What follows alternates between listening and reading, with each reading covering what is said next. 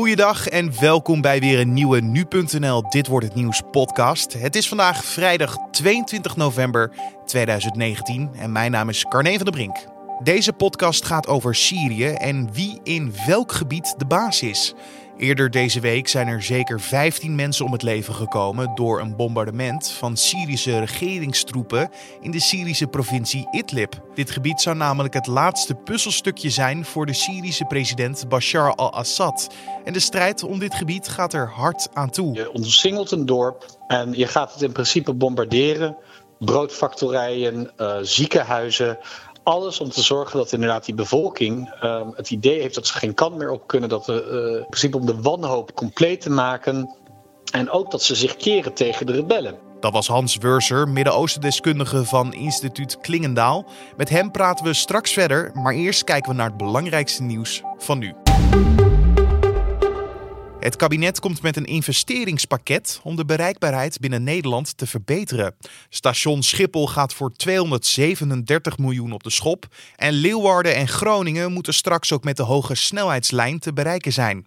Daarnaast wordt ruim een half miljard uitgetrokken voor wegverbreding en openbaar vervoer tussen Amsterdam en Hoorn. En ook voor de regio rondom Utrecht is 380 miljoen euro gereserveerd. Dit alles blijkt uit een Kamerbrief die donderdagavond door minister Cora van Nieuwenhuizen en staatssecretaris Tientje van Veldhoven van Infrastructuur en Waterstaat is vrijgegeven. Johan Cruijff kreeg jaarlijks inderdaad een miljoen euro overgemaakt. Maar dat bedrag kwam niet van zijn eigen stichting. Het geld was afkomstig van de sponsorloterij en de postcode loterij. Dat schrijft de Volkskrant op basis van bronnen en een brief die de krant in handen heeft. Cruijff verrichtte voor beide organisaties tussen 1998 en 2003 promotiewerk, al dus het dagblad. En de miljoen euro zou een persoonlijke beloning zijn geweest voor zijn ambassadeurswerk. Vorige week ontstond er grote onrust rondom het nieuws dat Cruijff jaarlijks een miljoen euro zou hebben ontvangen van zijn eigen Johan Cruijff Foundation. Auke Kok, auteur van de biografie Johan Cruijff, had op basis van drie bronnen opgeschreven dat de voetballegende dit bedrag zou hebben ontvangen, zodat de organisatie zijn naam en beeld kon gebruiken. Maar dat zou dus inderdaad anders zitten. Meer dan 80% van alle jongeren wereldwijd beweegt te weinig doordat zij liever naar schermen staren. Dat meldt de Wereldgezondheidsorganisatie van de VN vrijdag.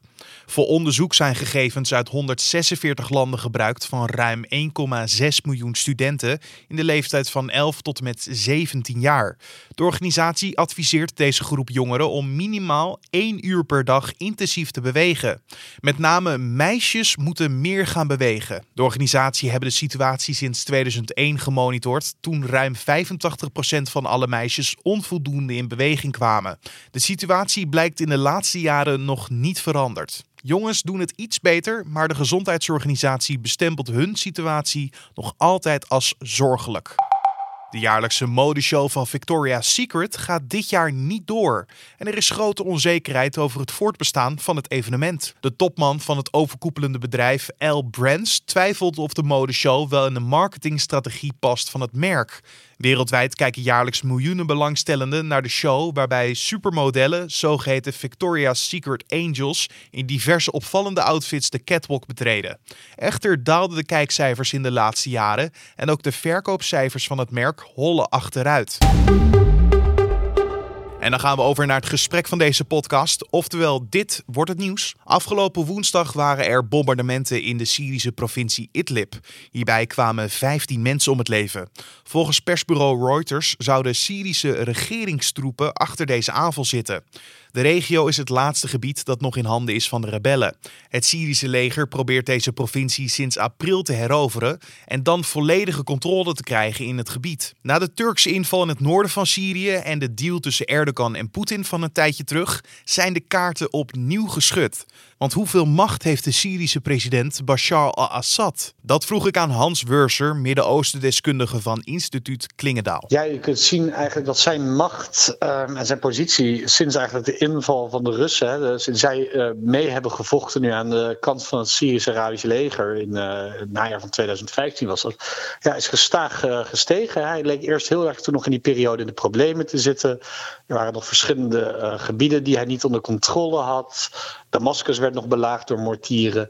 Ja, en toen de Russen erbij kwamen met hun luchtmacht, Um, dat was wel het uh, doorslaggevende en heeft gezorgd eigenlijk dat het, uh, de balans uh, op de grond echt in het voordeel kwam te staan van Bashar al-Assad. En sindsdien zijn ze gestaag bezig ieder stukje Syrië, zoals hij altijd heeft gezegd, iedere vierkante centimeter weer terug te winnen. Momenteel is Assad druk bezig met de aanvallen op de provincie Idlib. Ziet hij deze regio als zijn laatste te overwinnen gebied? Um, dat is wel het belangrijkste uh, gebied eigenlijk. Want wat er gebeurd is in het verleden was dat er zogeheten uh, gedemilitariseerde zones kwamen, de-escalatiezones.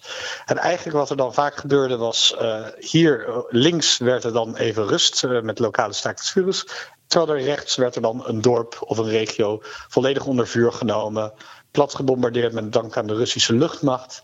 En vervolgens werden de rebellen, die zich dan vaak na, daarna overgaven, overgeplaatst naar de provincie Idlib.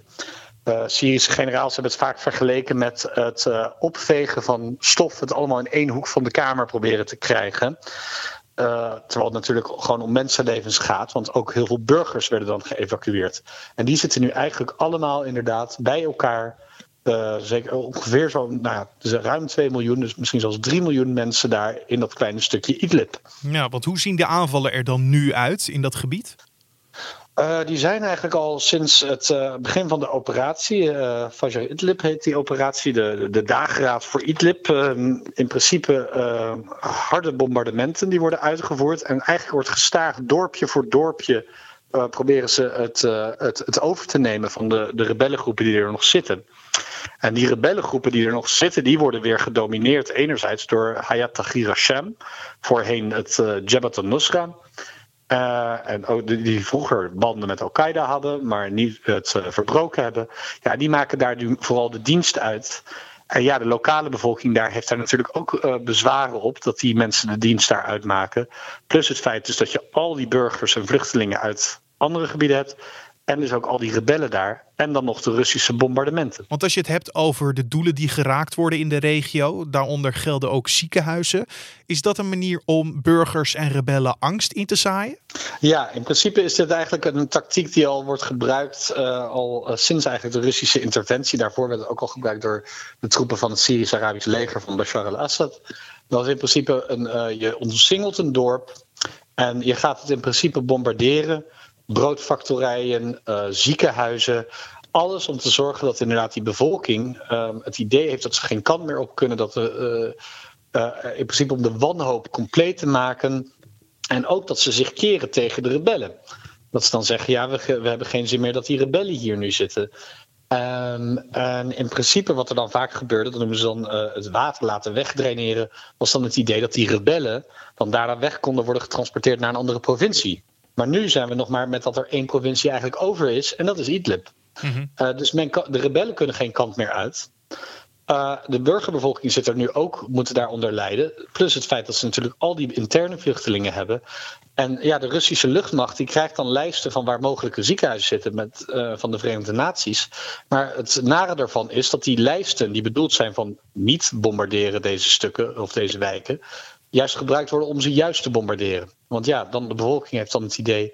Um, ja, als ik gewond raak, kan ik ook nergens heen. Dan ga ik naar een ziekenhuis en dan word ik weer gebombardeerd. Dus het is uh, wat dat betreft een vreselijk middel. Maar ja, dat hebben we gezien in deze oorlog. Uh, chemische wapens worden gebruikt. Uh, er wordt geen onderscheid gemaakt tussen burger of militie tijdens de bombardementen die uit worden gevoerd. En het lijkt dat het vooral gebeurt zonder dat er enige gevolgen voor zijn. Voor deze oorlogsmisdaden die we gewoon eigenlijk iedere dag al sinds april zien. En eigenlijk al langer in dit conflict. Al sinds het begin. Want als we kijken naar de verdeling van Syrië, Rusland en Turkije hebben handjeklap gedaan over Noord-Syrië. Maar hoe ziet het er verder uit? Um, in principe, doordat de Amerikanen hadden aangekondigd zich terug te trekken, dat hebben ze nog steeds niet volledig gedaan. Hè? Um, wel uit bepaalde stukken, maar nu zijn ze vooral richting de, de olieraffinaderij gegaan.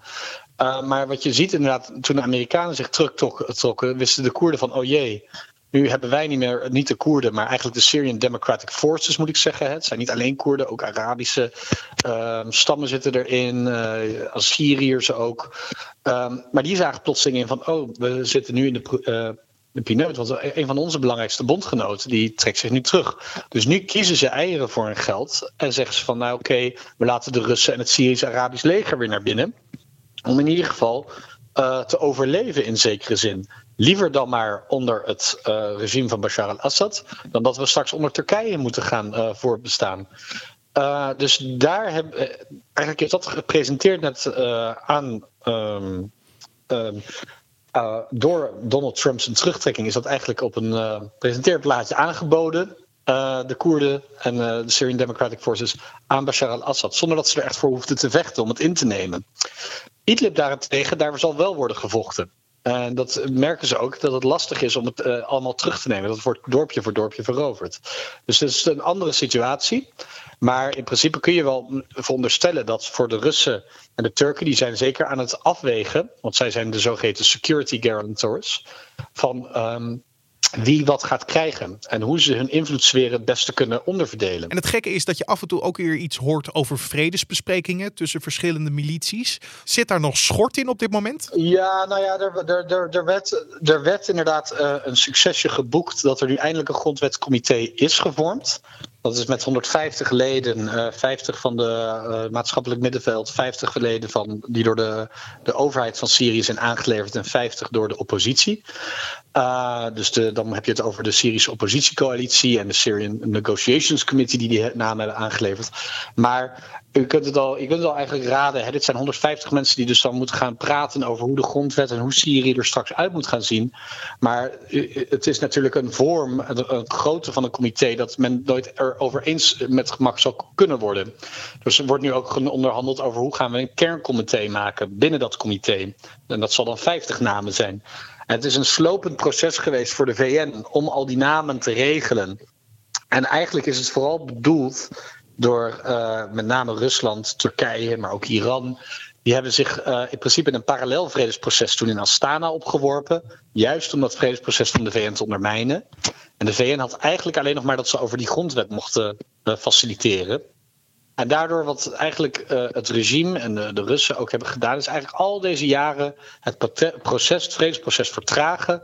En eigenlijk alles bedoeld om te zorgen dat um, de machtsbalans op de grond in Syrië zou veranderen in het voordeel van Bashar al-Assad. Het idee was inderdaad van als hij inderdaad een goede, sterke machtspositie heeft, als hij militair gewonnen heeft, dan kan je namelijk gaan bepalen aan de onderhandelingstafel hoe de toekomst eruit gaat zien.